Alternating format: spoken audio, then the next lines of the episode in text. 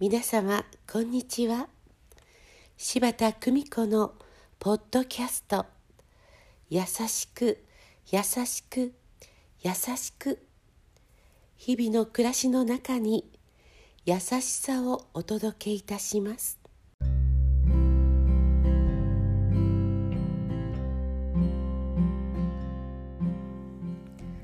見取り師柴田久美子でございます。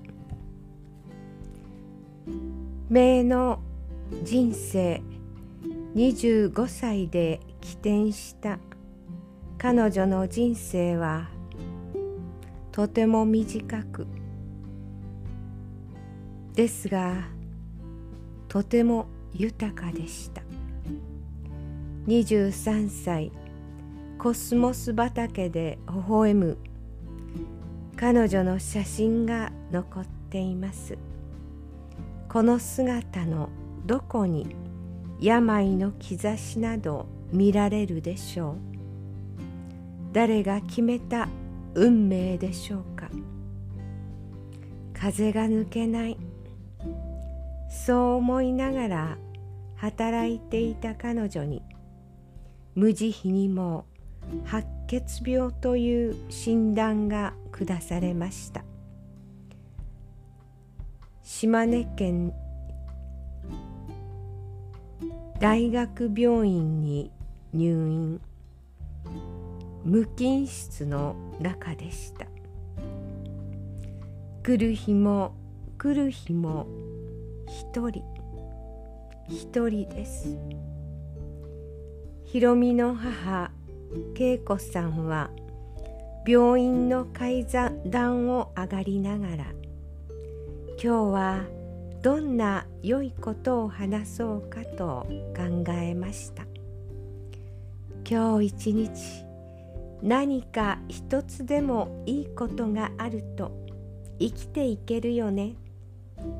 そういったひろみの言葉を聞いてささやかでもいいことを探して毎日面会のたびに楽しく語るように話しました。病室を開けた時自分の心が前に向いているように努めました。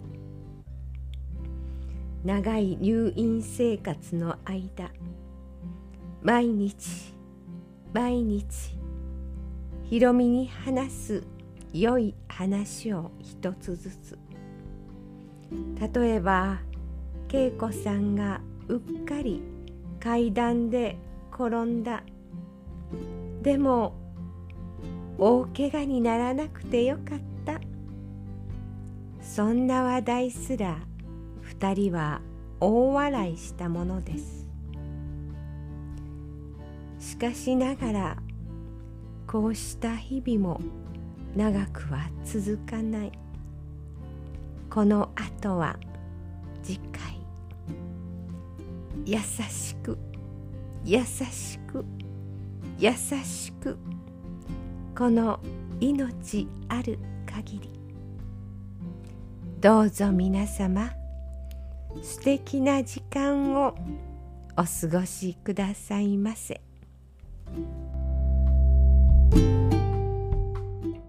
ご視聴ありがとうございました。